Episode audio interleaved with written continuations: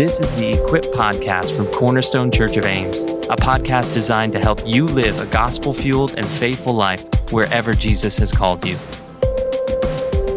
Well, welcome again to the Equip Podcast from Cornerstone Church. My name is Mark Vance. Glad to be with you. And we are joined today by a special guest, one of our elders, Alex Tuckness, who also happens for his day job to be a professor at Iowa State University and have a specialization really in political science, philosophy, some of the intersection points of religion with all of that.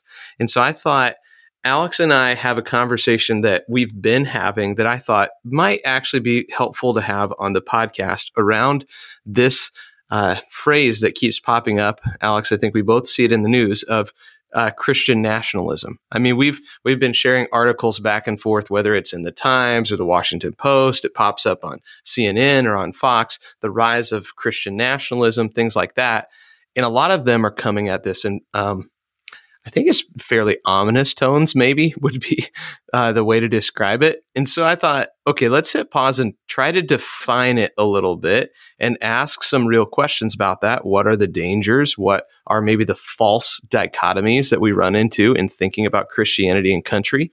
And so it's going to be a wide ranging conversation, but I think it'll be really helpful. Okay, so Alex, I'm going to start you off with this basic question. Give us a rough definition or description. What is Christian nationalism? Yeah, so so when when political scientists talk about nationalism, uh, they're they're referring to the idea that you know there's a, a state you live in, like the United States or the United Kingdom or something, but viewing yourself as British or English or as American is is a part of your political identity, right? And it's not something that happens automatically. And so nationalism has to do with what are the things that cause people to have that kind of shared sense of political connection with other people and to view that people group as being like really important to them, right? And so nationalism is often whether it's it's Russian nationalism, Ukrainian nationalism, whatever, right? You're uh, it's it's taking your national identity and seeing that as very central to who you are and often to what the goals of politics are. Right, is kind of protecting that. So Christian nationalism in America is a particular version of that, where what's often thought to be the thing that really binds America together is our Christianity. Right, and so you'll see a lot of references to America being founded as a Christian nation uh, a lot of desire to see government regulations and laws that will support and encourage uh, Christian practice, maybe even discourage non-Christian practice and, and, things like that. And so, what you, what you get is this kind of close like fusion between like Christian identity and American national identity, uh, where where people kind of see these things as almost like two sides of the same coin. Okay. Okay, so uh, we want to distinguish this a little bit because one of the first questions that I have often when I when I see this out there is I go, okay, first off, is this just uh, for lack of a better, you know, the mainstream media picking up on some sort of fringe group and amplifying it hugely? You know, we've seen the political discourse go this way, Alex, often in uh, well, the past couple years, especially where it's like the best way to basically win over your political opponent in a debate is to tack them with the label of an extremist group, you know? So Republicans try to get everybody attached to, you know, the most radical side of the Democratic Party. The Democratic Party tries to attach Republicans to the most radical kind of white supremacist par- side of the conservative, you know, political spectrum. So is this whole rise of Christian nationalism a real thing or is this just made up by the New York Times? Good question. No, no, I think I think it is a real thing, and and that doesn't mean it doesn't get distorted and exaggerated sometimes, right? I mean, um, but even if it's distorted or exaggerated, sometimes there's something real there. So, for example, a distortion would be sometimes people assume when you're talking about Christian nationalism, you only mean white people. Um, but there's actually interesting some political science research that indicates that there are actually black Christians and Hispanic Christians in America who actually share a lot of Christian nationalist ideology, right? So, like, that would be an example of a way it's distorted. Um, but you know, in, in in some of the research, I mean, we're talking about millions of people who, like, based on the way they would actually respond to surveys, adhere to varying intensities of Christian nationalism. So it's not just a, a fringe thing. I think it's actually pretty common. I mean, I I grew up in in Southwest Missouri in the Ozarks, and now in retrospect, I kind of realized I was kind of growing up swimming in Christian nationalism. Right? I mean, that was just almost the default version of Christianity uh, that I tended to encounter uh, encounter growing up. Mm, yeah, I, I, think so. Alex, it was interesting. I was just in Texas. Uh, it's probably a month ago, and I was in a oh, it's like a Q and A session with some pastors, and the guy up front said, "I mean, I'm a pastor in a God and country church, just like all of you guys." And I remember thinking, "I don't know what you're talking about." What what is a God and country? What do you mean? And so I I talked to a few of the guys later, and they're like, well, you know, like on July Fourth, you get all the flags out and you sing the national anthem, and you do that stuff. And I was like, oh goodness, I've never been in a church like that. And I figured out they all did that. Yeah. And so that's part of where I I was reading some of these things. I go, well, I don't know, that might be more fringe. And I realized in the room where I was, I was the fringe one, mm-hmm. and they were the majority. Yeah. And I thought, oh, uh, uh, wow, I, I wasn't as aware of that. Yeah. But I, I do think one of the things that popped up in that was when, when I pushed on it a little bit with them and I said, I don't know. I mean, doesn't that make it confusing to people, the connection between Christ and country? Like that, like you wed those so closely together. And their first question back was something like, well, do you not love America? And I was like, well, yeah, I love America. I don't, I don't see any problem with. So I think that let's unpack that dichotomy yeah. a little bit. Yeah. Like, no, can you be patriotic and a Christian, or is automatically, if you're patriotic and a Christian, you're a Christian nationalist? Yeah, I, th- I, you know, one of the things that was really formative for me. So I grew up in churches exactly what like what you were what you were describing, and one of the things I remember was really interesting. Uh, I did a year studying abroad, uh, where I was a student in England, and going in, I was expecting, you know, based on what I knew of, of English culture, for it to just be a spiritual wasteland when I got there. Uh, but it turned out there was like a, a really good Bible preaching evangelical Baptist church in the in the town in England I was living in that I loved going to. But the longer I was there, it was just really interesting. Like a lot of the things that had been just normal Baptist church stuff in America just weren't there. Like they didn't have the alcohol taboo that I was used to, and like interesting. I never saw a British flag. Right, the you know the whole time right. I was there. Uh, they didn't have like a, an annual patriotic service, you know, uh, or you know, we never sang, you know, "God Save the Queen" at church. Like none of those. And and so what that helped, like what that caused me to realize is like there's a particular way of expressing patriotism uh, that has become common in certain American churches.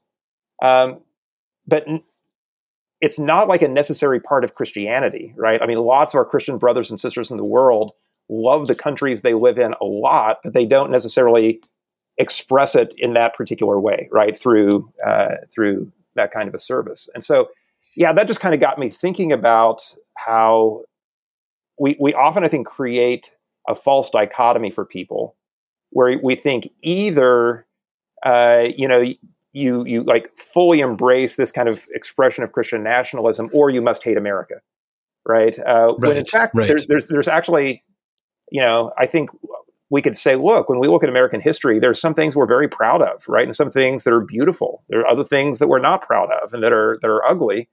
Um, but but be, as a Christian, we can celebrate the good things, right? And we and we don't necessarily have to wave flags at church in order to uh, both celebrate what is good in America, uh, to celebrate ways in which, you know, say a Christian worldview has positively influenced America's values and founding and and so forth, uh, mm, and to, to see like you know, even if the Bible tells us that all Christians are resident aliens wherever they live, right?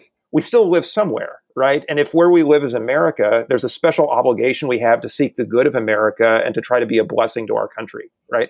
So, like, so all of those things can be part of our understanding of ourselves while still remembering that our Christian identity and our American identity are different things and they're not anywhere near equal to each other, right? That our, our identity as Christian has to be in, in very clear terms, like distinct from and superior to any political identity that we would have. Mm-hmm.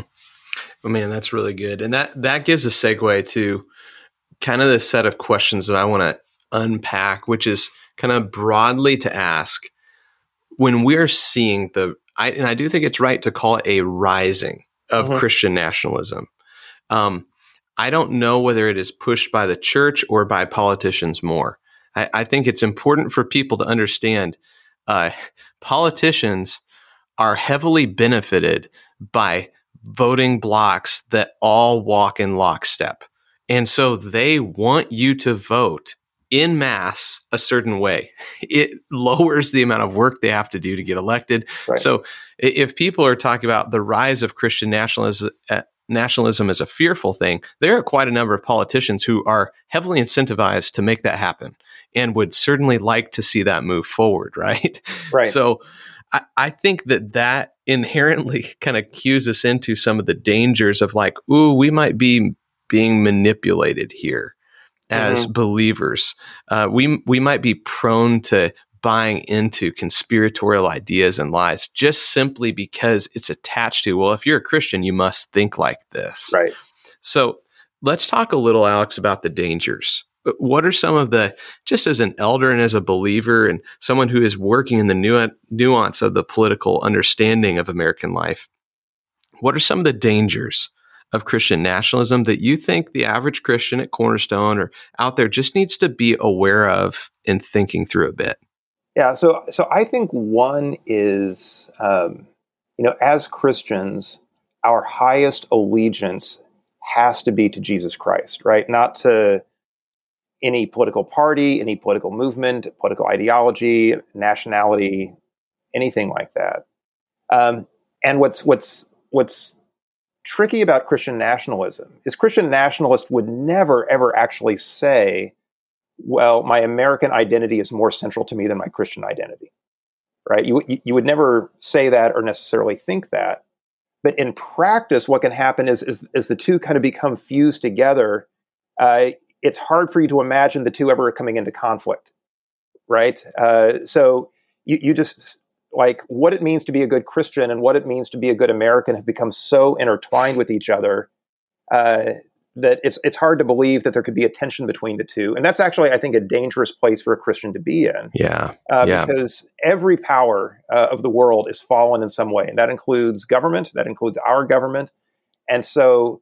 Too close an identification can make it hard as Christians to be able to step back and get the distance we need to actually look at things biblically as opposed to allowing our you know our, our political ideology to be shaped by a political party. I mean there's mm. a by the way even the it's interesting the bible gives us examples of this. So there, there's a point in the old testament uh, when the northern kingdom and southern kingdom have split where the king in the, of, of the northern tribe says wait a second if people keep going to jerusalem every year to worship their hearts are going to turn toward the king of judah and i'm going to be in danger so I'm going to set up some places here in the northern part of the country so the people will do their worshiping here. And it's, I mean, it's this is like textbook religious nationalism, right? Because uh, what he wants to do is have your religious worship be something that is reinforcing your political identity so that the two work together to cause you to be loyal to him. But in this case, you can see it's being done by a bad guy, right? I mean, you know, yeah, this, this, isn't um, this isn't a good thing. And so as Christians, we need to realize that as Americans, we're not immune from those sorts of temptations, right? So I, I would say that's that's maybe the the biggest one. Um, second, I think there can you can end up having kind of an over reliance on the government to do what is better done by the church, right? So so in other words, like when you say, well, don't you want America to be a Christian nation? If I have to answer that question, it's like, well, it's, it depends on what you mean, right? I would love for every American to freely and voluntarily embrace Jesus Christ as Lord. Um, Amen. Yeah. Right. So, so if if if that's what you mean by wanting a Christian nation, I'm all for it. But often, even if we agree that that would be a desirable state of affairs, the question, well, how do we get there, and what's a biblically faithful way of getting there? Um, sometimes Christian nationalism can cause us to think the key to getting there is getting the right politicians elected, getting the right laws passed. And if we do those things, then God's going to pour out revival. God's going to pour out blessing, right? And so, so there's this kind of strong connection between what our laws and are, which leaders we elect, and outcomes. Um, and I, I think that can be detrimental. I mean, actually, my you know the time I spent in England may have been part of this too. They actually have an established church, like the right. Church of England yeah. is funded by the government, and it's a disaster, right? I mean, the the uh, churches tend to be much healthier when they actually are independent from the government, right, and and not relying on the government to to do that work. And I think there's also just something right about saying like Jesus came humbly preaching the gospel and inviting people to follow him, right? And and the church should be about proclamation and invitation, not about compulsion and coercion, mm, right? Yeah, absolutely. When the, when the, state gets involved, you get a lot of compulsion and coercion. Mm-hmm. Um, I also think, and this is, is maybe related. I'm a I'm a strong proponent of um, freedom of conscience, and so my my that both means I want Christians to have the the freedom to be able to speak the truth about what the Bible says, right? If if there are things that the Bible teaches, I want the church to be able to proclaim that uh, loudly and clearly, and not face legal persecution, right, for for saying what the Bible says. Um, but that same belief in freedom of conscience means I believe all people created in God's image have conscience and I want to respect the freedom of all people in created who are created in God's image to be able to exercise that con- conscience. So that means I actually also want to protect the, the free speech rights of atheists, right? Even though yeah, I disagree correct. with them, absolutely, right? I, absolutely. I, want I want all people, whatever their religious persuasion, no religious persuasion, um, to have that because I think it's actually God honoring, or like it's a way of honoring the image of God in another person mm. to respect their their freedom of conscience. Hmm. You know, it, Alex, even as you're, you're kind of walking us through some of those thoughts, what struck me so often is everything you just articulated are part of the heritage of an evangelical Baptist tradition of thinking. Yeah. I, I mean, separation of church and state, I mean, that is a deeply held idea by that's right. Evangelical Christians, because we in it, what we mean is not that there's no place for religious thought in the public sphere. What we mean is we don't want a state church. Mm-hmm. Why? Because we believe in the freedom of the individual to have an informed choice of consent of faith. It's you don't want the government to be able to say everybody's got to be this way. You know, I was listening to a podcast. There's a Sixth Circuit judge who grew up in Saudi Arabia and it, he was a bad athlete, but he thought maybe I could be part of an Olympic team if I did uh, downhill skiing for uh, S- Saudi Arabia as a citizen. He's like, I think I'd be elite on that. So he was born in Saudi Arabia because his parents were living abroad. So he looked into it, getting dual citizenship. And what he realized is, well, you have to be a Muslim. Mm, yeah. so that right there, that's an example of that's a real thing in many, many, many places in the world. And it's one of those things that that's not an invention of the secular state. That mm-hmm. was an invention of the church to protect against the coercion of belief from a state power. And so when we swerve into one of the dangers of Christian nationalism, I actually think part of it is we're being naive about the way that we actually have conceived the Christian faith.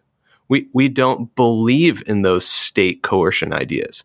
Mm-hmm. And so anything like that yells out to me going, I think you're trying to exchange what is your, you know, your birthright as a Christian for a bowl of porridge like Esau. Yeah. You're handing over something that is a treasure for the fleeting power of political influence. And I, yeah. I, think that's always to be avoided. No, that's that's right. And I, you know, I I remember seeing something like that uh, a long time ago. I went on a, a Cornerstone mission trip uh, where I spent part of the time in Thailand. And as they were explaining Thai culture, at one point they said something like, you know, there's kind of a saying: to be Thai is to be Buddhist, right? Well, if you're a Thai Christian and you converted from Buddhism to Christianity, there's a sense in which now in your culture you're not viewed as fully Thai anymore, right? You're kind of a, a traitor right, to your nation, right. not just a traitor to your uh, to your religion. Um, and so, yeah, so this is not like a uniquely American sort of thing. Um, and I think it's it's really helpful. Like you know, when you were talking about the kind of the Baptist tradition on this, part of the story there, I think, is there was a time when Baptists were a fairly new group where they were consistently the ones being persecuted, right? They were like, even in England today, when I was there, Baptists are a tiny percentage of the Absolutely. population. There's a lot yep. more Baptists in America than, than in England. Um, and so when you have your, you know, when initially you're the minority group, you it's not hard to imagine state power being used to oppress you, right? Yep, to, absolutely right. And so, right.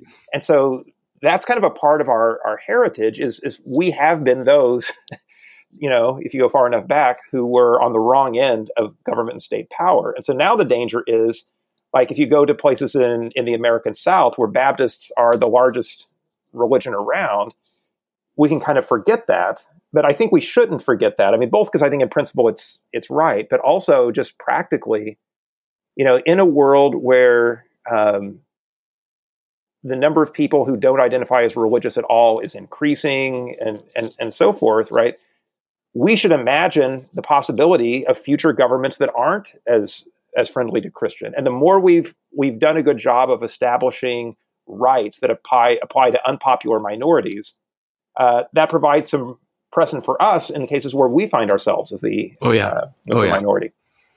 You know, I think as we kind of bring this toward a close and uh, kind of wrap up a few things, I think one of the other dangers we've talked about is, it, you know, when the Christian nationalism stuff and all of the political hotbed that has been American politics in the last, you know, decade rises up, I find kind of two opposite polar extremes that are dangers in terms of how Christians engage with politics, Alex, that jump up. One of them is a complete disengagement from all things that are political. Basically, you go, politics is cesspool, it's terrible. We just are going to change hearts one person at a time, and we're going to be apolitical in the extreme. We're just rejecting all political engagement as Christians. And I do think there is something of love of neighbor and of working for the good of the city in which we live that we can take from the exilic uh, literature of the Old Testament that tells us that complete withdrawal from society is a bad path forward. And so I that's I want to say to Christians I think one of the dangers is in rejecting Christian nationalism that Christians just reject any engagement with government. And I think that's a great channel to do good for people. It's a calling and vocation for many that is holy and they should pursue. I think on the other extreme, you have people who so embrace the values of Christianity that when they engage in anything politically, they become no compromise Christians in the public sphere. And so they've lost sight of the fact that being faithful means understanding the cultural context in which we live, which is a pluralistic democratic society. So just showing up, pounding on a thing and saying, my way or the highway, my morality or nothing, is unlikely to actually be ex- accepted in our society. And frankly, it's probably going to backfire on Christians massively because we are very quickly not going to be the power minor- majority or even the powerful minority in American life. We're headed toward a more exilic period of how we have to live as Christians.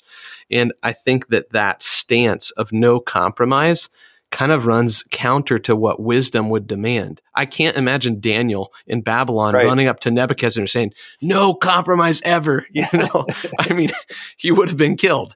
It, you know, there's an example of that. You know, where right. they threw him to the lions. It wasn't like they were friendly toward that sort of thing. And so, I just think there's a I, I want people to avoid the dangers of over identification of Christianity with America but I also really want Christians to be a faithful presence in the political and governmental sphere. Yeah. So help that's us a, a little bit there, Alex. Yeah, no, I, no, I'm glad you mentioned that because I, I, th- I, think a, a, misconception of what we said so far someone might get is we're saying, oh, so religion and politics should have nothing to do with each other.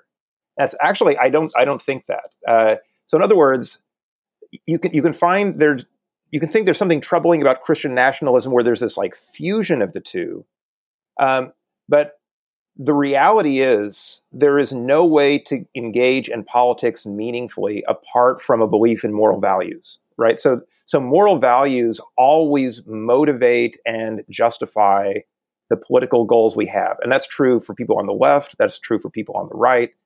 Um, and so given that religion is one of the sources people turn to for trying to make sense of the world to figure out what's good what's right what's wrong and all of that um, I would say I can't really imagine a healthy democratic polity that didn't have space for people's uh, religion to influence how they view politics. And so, um, and and there have been times in American history, like you could think about in the civil rights movement, the abolitionist movement, right? Those would all be examples where there was a, people acting from their religious convictions had a very positive influence on uh, on American politics. And so, um, I, I, in other words, I think we can tell Christians it's okay for your Christianity to inform your your views about justice and right and wrong and and the rest of it. But there's still a way to be engaged in politics where you don't assume to be American is to be Christian, right? Or you don't start trying to conflate uh, church and state, uh, where you start, uh, you know, trying to use the state as kind of our like part of our evangelistic mechanism to try to bring people into the faith or to protect the faith, right? So, um, yeah, and I, and I, it, it, takes wisdom and discernment to try to figure out how to navigate that well. Um, but I, I, think there really is an important role Christians can play, mm. uh, where their faith does inform their politics. But like you were saying, they're also aware that that politics is getting expressed in a particular time, in a particular place, in a pluralistic society, where we also need the ability to actually listen to other people uh, who are not Christians. Yeah, Alex, there is a ton of wisdom there. Thanks for uh, taking the time to spend a little bit of time talking about Christian nationalism, and thanks for the yeah role you've played as an elder and a wise voice in my life, and many lives. So, Alex, thanks for the time. Hopefully, all of you who listened were able to gain something about what it looks like to be faithful in this area. So, Alex, again, thanks for the time today.